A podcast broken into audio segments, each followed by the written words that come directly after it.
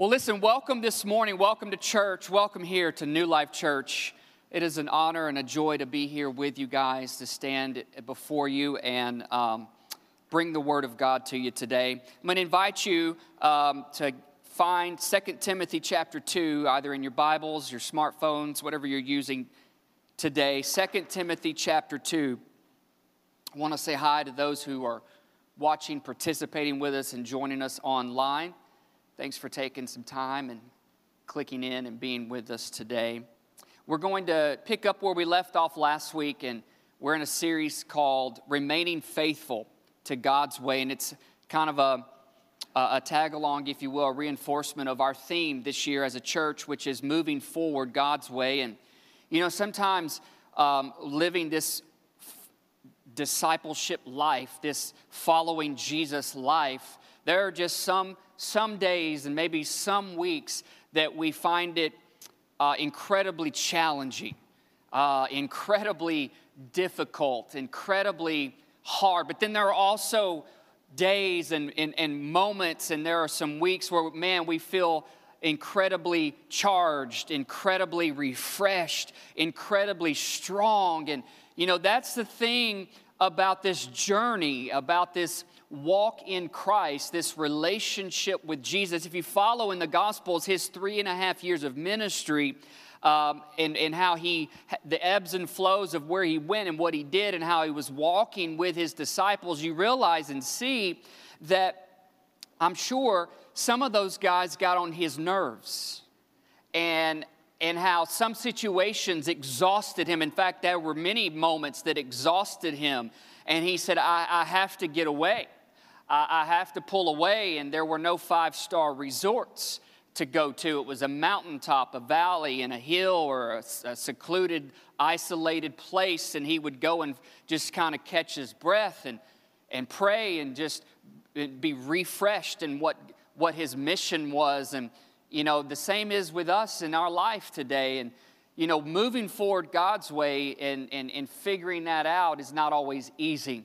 Um, and, and, and in, in this, uh, this series that we're, we're walking through, this second letter that is written uh, by the Apostle Paul to his uh, young son in the faith that he mentored, he, he picked, he selected to, to follow him and to be in the ministry with him and help plant him as a pastor in the church at Ephesus. He writes this very personal letter around AD 66, and he writes it from, from the place of prison in Rome. And it, in fact, scholars say it's probably one of his, his actually his last letter to write. And, um, and it's a very personal letter. And we covered some of this in the opening portion of last week's message, but he, he wrote it in a very, a very personal way to Timothy. And, and, and I said this last week, and I remind us again today in this text to envision ourselves as readers of this letter as we go through this together that this letter is written to you and me, written to us in a very personal way. Anybody ever receive a personal letter of any kind in your life? Not a bill, an enjoyable letter. How about, you know, a card, a note, a, nowadays a text message, uh, or, or, or, or another type of, you know, digital, digital inscription that's been sent your way. And, and, and when you read it and you got it, it probably did something to you. It probably made you feel special, made you feel uplifted. And this last week, that was one of the things that, that this first part of this letter challenged us on was to spend time to intentionally pray for we and our takeaway was pray for one person each day this week and then that one person that you pray for take a moment at least once during the week to check on them. And then by the end of the week, that person you've been praying for, take a moment to encourage them. And, um, and, and I, was a, I was privileged to receive an encouraging text on Friday. And um, as I opened it, I read it, it, it made me smile. It kind of made me laugh a little bit, but it was just perfect for what, for what I needed to hear at the end of, of the week. And um, I hope some of you have been recipients and um, givers of those prayers, those check ins, those encouragements from different people around in, in your life and maybe here even in this church. And, and, and, um, and I, I think it's kind of important to point out that that's the beginning in this letter to pray for, to check on, and to encourage one another as we go through this letter. That's the front end, that's the foundation, I believe. And that's something that we, are, we should also practice again this week.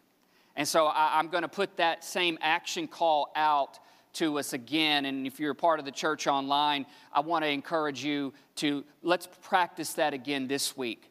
Um, pick another person to pray for. Pick another person that you will take this week and pray for each day. And at some point during the week, check on them. And by the end of the week, take a moment to get them some kind of communication of encouragement their way, however that needs to be between you and them. And, uh, and it's foundational because this part, the second part of the text here in chapter 2, uh, we're going to find out that uh, this is where Paul introduces and reminds Timothy to overcome hardships. And I must say that it, it makes it a little, a, a lot more um, invigorating to overcome hardships when you know someone's been praying for you. And then someone checks on you, and then they do the unthinkable, they encourage you, right? They actually encourage you. But then now Paul brings in another reinforcement on how you and I can overcome hardships, and that is through grace. Through grace. And that's what I've titled today's message Overcome Through Grace. We all have our set of hardships, and it's described in, as as troubles, afflictions, even evils at times, uh, suffering, all parts of hardships. Let's look here at verse 1 of 2 Timothy 2. Again, personal. Timothy, my dear son. Envision, imagine that's you, your name there. He says, You be strong through the internet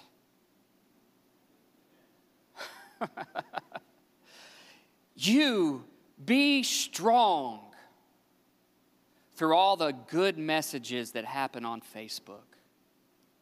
Right? So encouraging on Facebook these days. Be strong through what?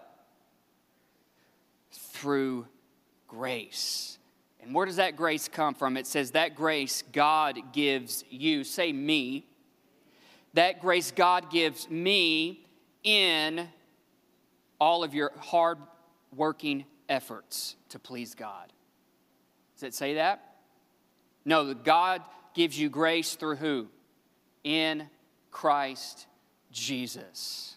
Grace is such a sometimes a funny word, sometimes a, a mysterious word. What is grace. Let the grace of God be on you. Let the grace of God be with you. In fact, Paul opens a letter to Timothy around verse chapter 1 verse 2 or 3 he says, "Let the grace of God and of our Lord Jesus Christ be with you." And is that just, you know, just some nice gesture, just some nice way to, to open up a conversation? Grace to you, my friend.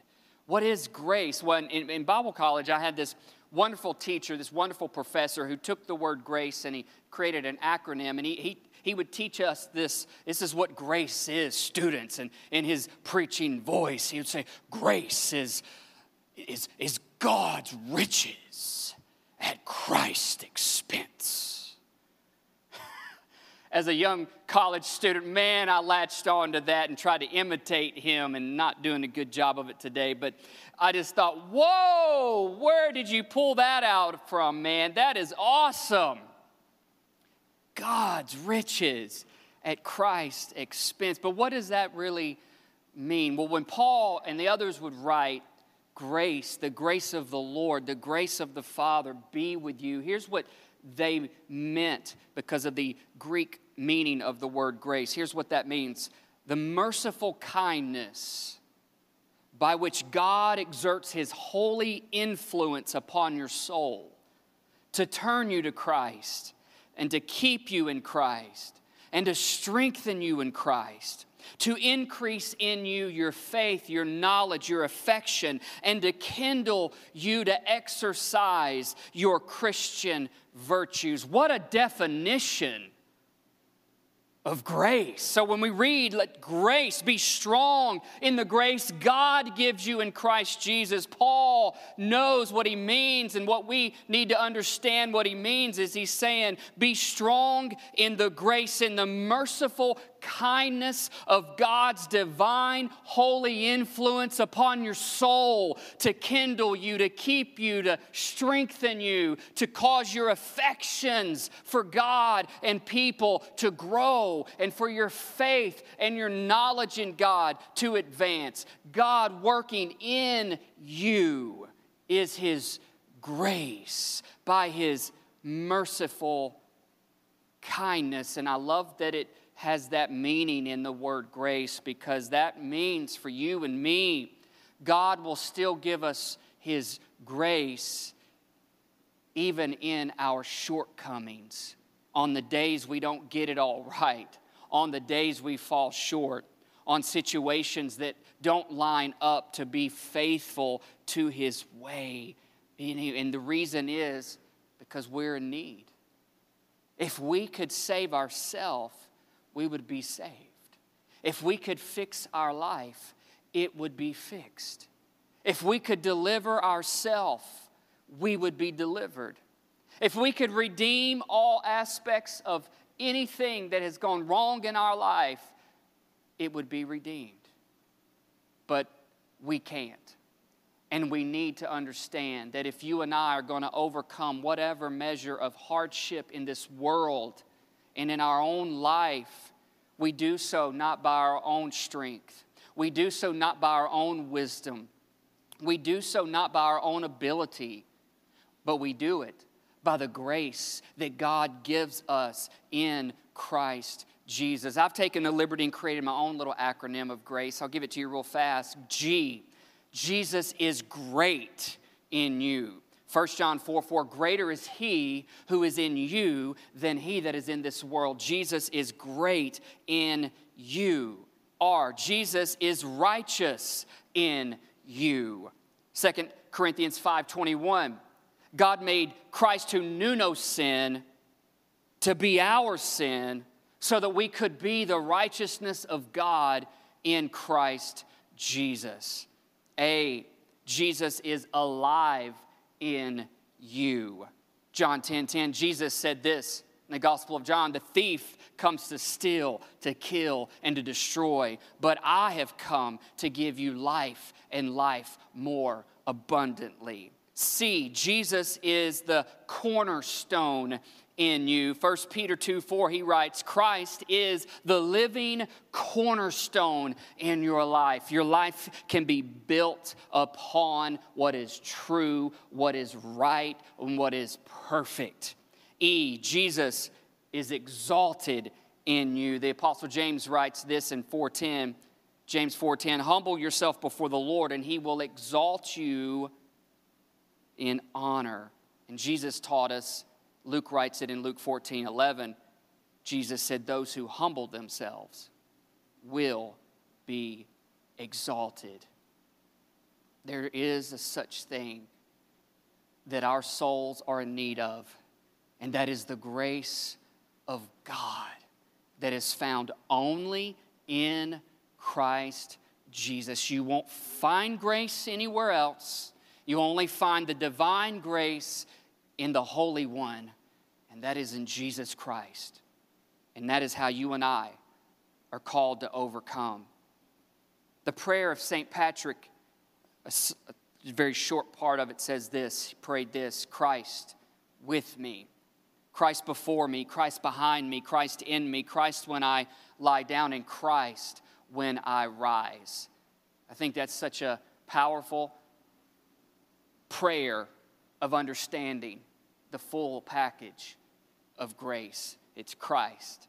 Christ all in me, Christ all around me, Christ behind me, Christ before me, Christ beside me, Christ in me all the way through. There is a measure, I think you and I can find and live in. We don't live in it every day.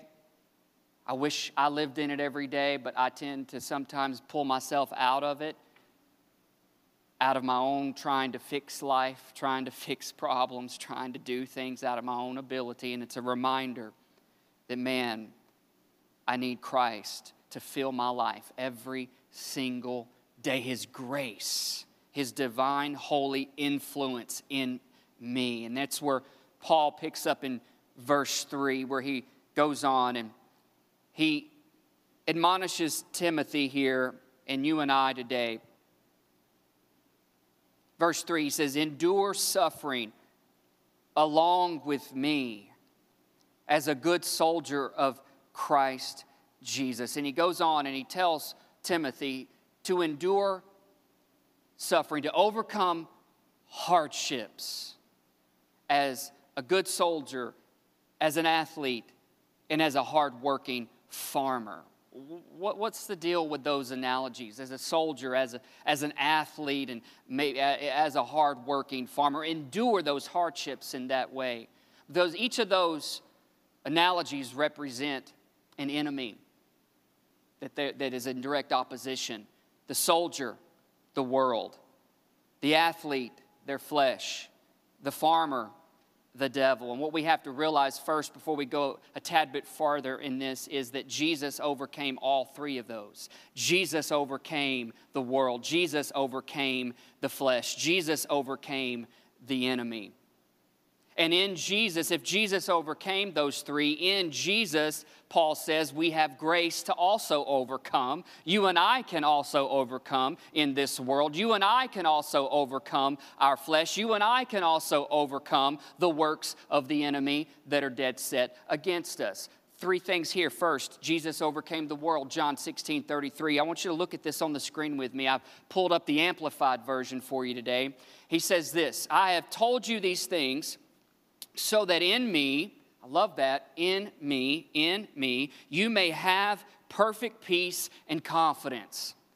Anybody live every single day of your life in perfect peace and confidence? We have, we have moments, we have some days.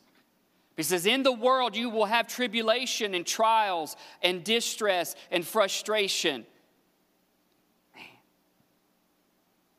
But be of good cheer, he says.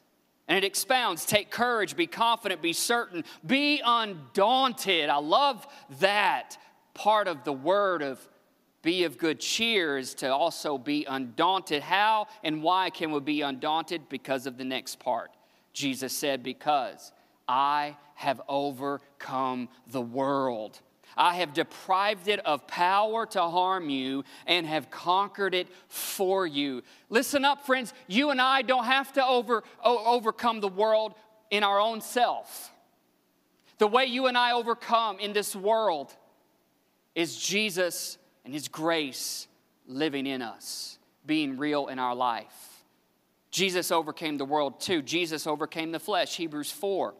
Verse 14, look at this with me on the screen out of the message translation. The writer writes, Now that we know what we have, Jesus, this great high priest with ready access to God, let's not let it slip through our fingers. So we don't have a priest who is out of touch with our reality. Now, he's been through weakness and testing, experienced it all, all but the sin. So let's walk right up to him, Jesus, and get what he is so ready to give to take the mercy and to accept his help. Jesus has overcome the flesh, and in Jesus, you and I can also overcome in our flesh. Three, the devil, Jesus overcame the devil. Colossians 2 15. Out of the Passion Translation, it reads this Look on the screen with me. Then Jesus made a public spectacle of all the powers and principalities of darkness, stripping away from them every weapon and all their spiritual authority and power to accuse us. And by the power of the cross, Jesus led them around as prisoners in a procession of triumph. He was not their prisoner, they were his. I love that And love how the Passion brings it alive in a fresh way. By the power of the cross, you see, when he was buried in the tomb, he led a procession around in the unseen, invisible world, taking authority over all the principalities and powers of darkness. In fact, Revelation describes that he took the keys of death, hell, and the grave, meaning he's the one in charge. No one else is. Death doesn't have the final say, hell doesn't have the final say, the grave doesn't have the final say. Affliction doesn't have the final say. Hardship doesn't have the final say. Jesus has the final word. Jesus has the final say. And He's taken all of its power away from the enemy and overcame. And so, in Jesus, because He overcame, if our lives are in Christ Jesus, then you and I have that to our disposal the life of Christ, the grace of God. And so, Paul here is reminding Timothy and us as readers today. Be strong in the grace that God gives you in Christ. Endure hardship as a good soldier. Let's look at that verse 4. Goes on, he explains it. Soldiers don't get tied up in the affairs of civilian life, for, they, for then they cannot please the officer who enlisted them. Soldiers don't get caught up in the ways of this world. Check out 1 John 2 with me on the screen. 1 John 2 15, the Apostle John writes, Do not love this world, nor the things it offers you. For when you love the world, you do not have the love of the Father in you. For the world offers only a craving for physical pleasure, a craving for everything we see, and pride in our achievements and in our possessions. These are not from the Father, but are from this world. Verse 17, and this world is fading away. It's not always going to be here. It's not always going to sustain us. It's not always going to bring us the comfort we hope it will. Along with everything that people crave, but anyone who does what pleases God will live forever. It says, endure hardship as a good soldier, because a good soldier doesn't get caught up in the affairs of civilian life. They don't get caught up in the ways of this world. They don't love this world or the things in this world. They aim to do what pleases God with their life. That mean you're going to be perfect at it, but it is the direction that your heart and your life is headed. Paul sums this up in Romans 12, 2. He says, something to the effect of, hey, stop conforming your life to the patterns of this world. He said, that's not who you are. He said, in fact, why don't you just be transformed by the renewing of your mind? And then you'll actually be able to show what the will of God is in your life. You see, the grace of God as a good soldier, and when we aim to endure hardship through the grace of God as a good soldier, the grace of God changes me. The grace of God changes you. You don't have to raise your hands, it's rhetorical in, in, in asking, but anything in your life that you just wish you could change about yourself? I mean, in a, in a way that mirrors more like Christ. I'm not talking about all physical appearance or any of that. I'm talking about internally, inside. Anything in your life that, man, I know this part of me is it's just not honoring the Lord. This action in my life that's a cycle, it's not pleasing God. You know how that can change? The grace of God. Not by our own sheer willpower, not by our, our, our wishful thinking, but in just generally yielding our life and yielding that, whatever it is, to the grace of God, and the grace of God will work in you in a way that will change you from the inside out. And so Paul says, hey, endure hardship, Timothy. You got to endure it, man, but not out of your own ability. You endure it by the grace of God as a good soldier. You don't get caught up in the ways and the systems and the patterns of this world. Don't model your life after the way that this world is is flowing. Don't, don't fall for that. Don't fall for the traps of this world. Don't fall for the gimmicks of this world. Don't fall for the tricks of this world. Don't fall for the get rich quick scheme, you know, getting rich quick in life. Don't, don't, don't fall for all the things that this world tries to entice you with. It's fading. It will not last you. It will not fulfill you. It will not satisfy you. It will not let it will not help you do the will of God for your life. Let the grace of God go to work. And when you let the grace of God go to work, the grace of God will change you from the inside out. Verse 5, he says this. He says also, endure hardship as an athlete because athletes cannot win the prize unless they follow the rules. I don't, I don't know about you, but I just cannot stand to play with anybody that cheats. I, I just can't. I don't, I don't have a problem getting beat honestly, in an honest way. But I cannot stand to play against somebody on any game. You name it goldfish, to go fish to Uno, to basketball, to whatever. You name it. I just, cheating is never fun. Never fun, and it's shortcuts. And Paul's like, listen, an athlete has to follow the rules.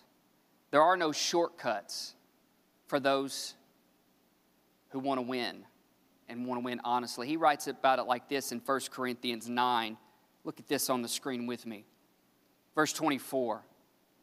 He says, Don't you realize that in a race everybody runs and only one person will get the prize?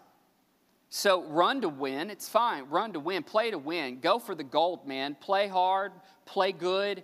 Play, play your heart out. Give it your all in that family night Uno game or Monopoly game or whatever it is. You know, you can be competitive, but you just don't cheat. All right? Run to win. It says all athletes are disciplined in their training. They do it to win a prize that will fade. He says, but we do it. We're running for the eternal prize. He says, so, because it's eternal and God given, I run with purpose in every step. I'm not just shadow boxing. I discipline my body like an athlete, training it to do what it should. And otherwise, I fear that after preaching to others, I actually might be disqualified. So I don't want to be a fraud. I want to be honest. I want to be real. I want to be transparent. And in my vulnerability and my transparency, I have to know that I have disciplined myself to do it God's way. Sometimes honoring God and doing it His way in the, in the moment looks like you're losing. It can look like you're losing sometimes. But if you give it time and you give yourself to the process that He's working you in, you'll actually come out on top. You may not gain what you thought you would gain in the natural, but you will gain everything that you could never quite imagine that you would gain in the spiritual, the eternal. He's played by the rules, Paul says. Endure hardship, Timothy. Don't, don't be a cheater. Don't, don't be a conniver. Don't take the shortcuts as easy as it might be, it maybe save you some time, maybe, may, but it ended up causing you some heartache later on. So don't, don't, don't do that. In fact, he said this is how you need to set your life up. You need to set your life up to endure hardship by disciplining yourself. Discipline yourself. In fact, the writer of Hebrews in chapter 12, famous part, tells us, hey, we're surrounded by such a great cloud of witnesses who have been there, done that, and overcame. He said they're cheering us on. He said, So, what we need to do is we need to take off every weight that holds us down and let go of every sin that continues to trip us up so that we can run with endurance the race that God has set before me. The only way you and I can run this race of life with endurance is by being willing to discipline ourselves and to let stuff go that we no longer need to hold on to. Weights and burdens, things that we kind of can get caught up in in different times of life, things that stick to us that really we they don't need to be we don't need to let them stick to us and we need to just be forgiving walk in forgiveness, not in offense. Don't hold bitter, but get better, you know, that kind of stuff that the Bible's full of.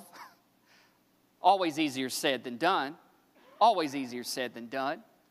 But that's why I'm so thankful that God doesn't not, He doesn't count us out after three.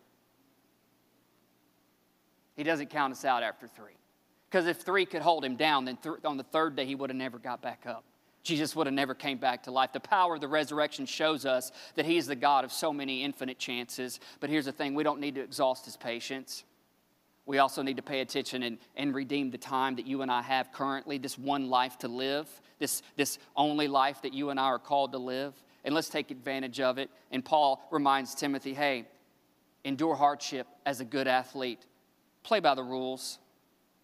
Because when we, play, when we, when we endure as, a, as an athlete with the grace of God, the grace of God actually keeps us in the race that we're called to run.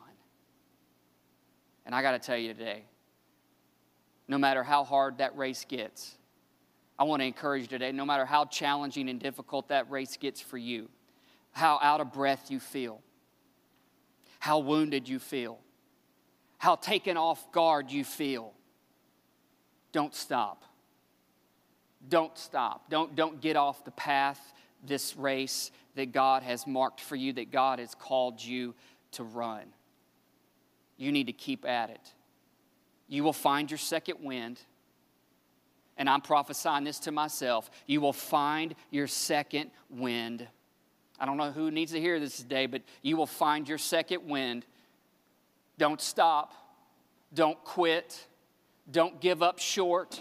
Don't think this is all there is. Don't think the problem is greater than your God. Remind yourself your God really is greater than your problem. These are all things that you and I need to remember. And Paul's telling Timothy that today in this letter. An athlete gets tired, an athlete gets exhausted, an athlete can lose their breath, an athlete can have muscle aches, an athlete can get discouraged, an athlete can fall down. But here's the thing endure hardships by getting back up and finding the grace of God is like a breath of fresh air to your back, wind in your sails. Amen? Anybody need the wind of grace at your sails today?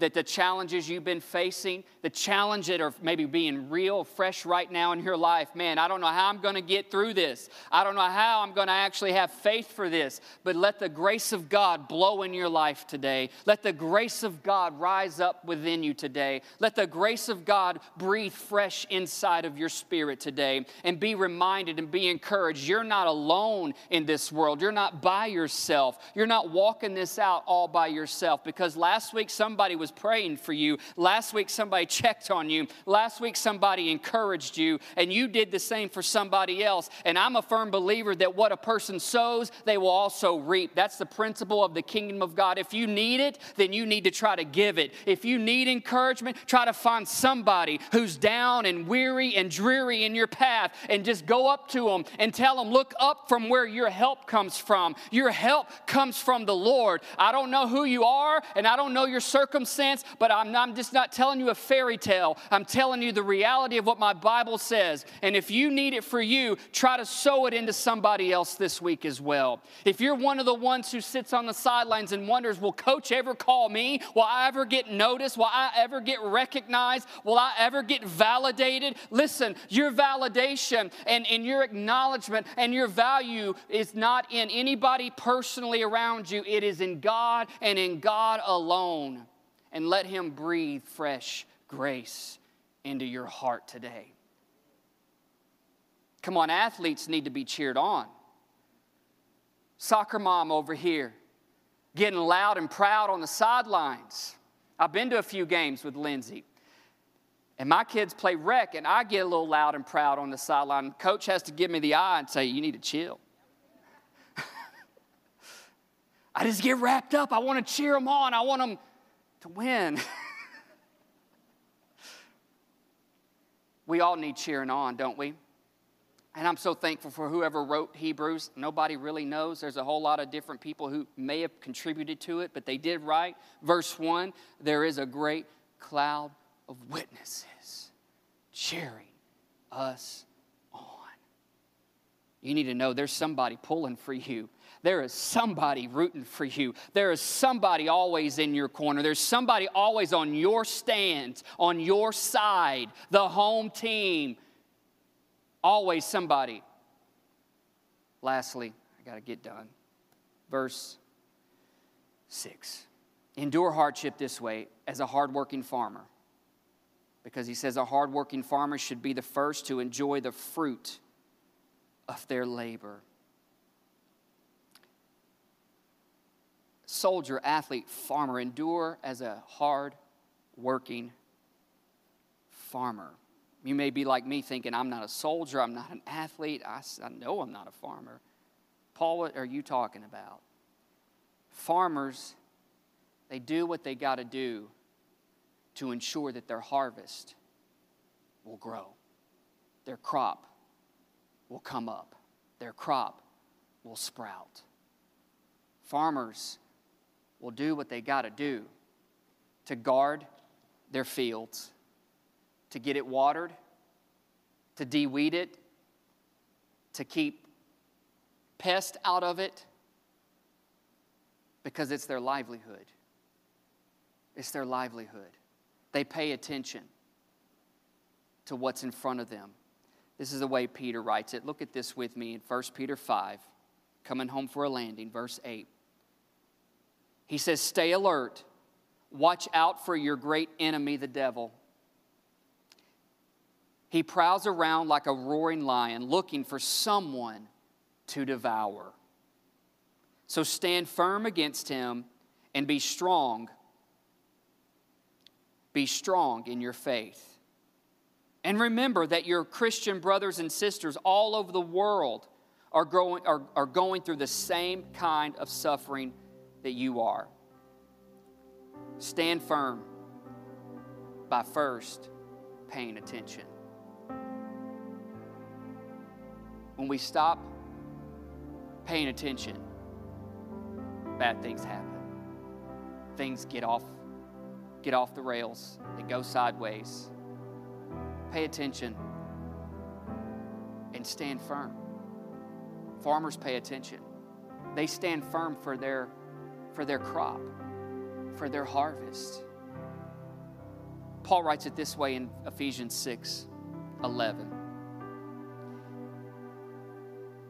He said, Put on the whole armor of God so that you can stand firm against all of the wicked schemes of the devil. The devil cheats, he lies, he does not care. He has one objective to steal our souls. He does not want any human ever to know, to taste, to experience, to live in the grace of God. Because when you taste the grace of God, when your soul is drenched in the grace of God, it does something to you. It does something to you. And Paul reminds Timothy hey, endure hardship as a hardworking farmer. Hardworking farmers stand firm and they let the grace of God strengthen them. They realize, Timothy, church, you realize the only way you and I can stand firm is not in our own self defense, it's not in our own offense, it's not in our own armor, it's in the armor of God. If you want to read about the armor, it's Ephesians 6, verse 10 through 18, 19, somewhere right in there. Endure hardship as a good soldier overcoming the world. Endure hardship as, a, as an athlete. Discipline yourself. The grace of God will keep you on the right path and endure as a farmer who works hard because the grace of God strengthens their resolve. Strengthens their resolve. And then this closing part, verse 8, as far as we'll go today. It says, always remember. I love that. Always remember If you, have, if you forget anything else today, remember this Jesus Christ was raised from the dead.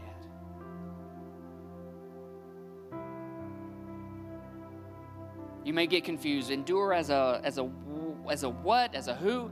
Just remember Jesus. He was raised from the dead. And the writer goes on in Hebrews 12 too to tell us keep your eyes on Jesus, the author and finisher of our faith, who for the joy that was set before him endured the cross, despising its shame and is now seated at the right hand of the throne of God the Father. He overcame. He's there. He did it. He's in victory lap. So, what do we do? Remember Jesus. Keep your eyes on Jesus because in Jesus you'll find the grace to overcome hardship. In your life. I'd love to pray for you today. If you don't mind, bow your heads.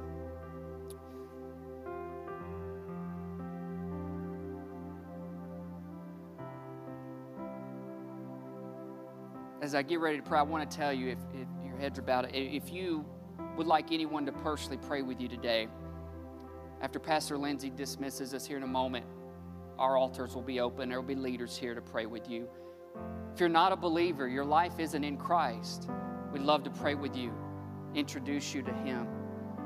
Let your life be embraced by His grace.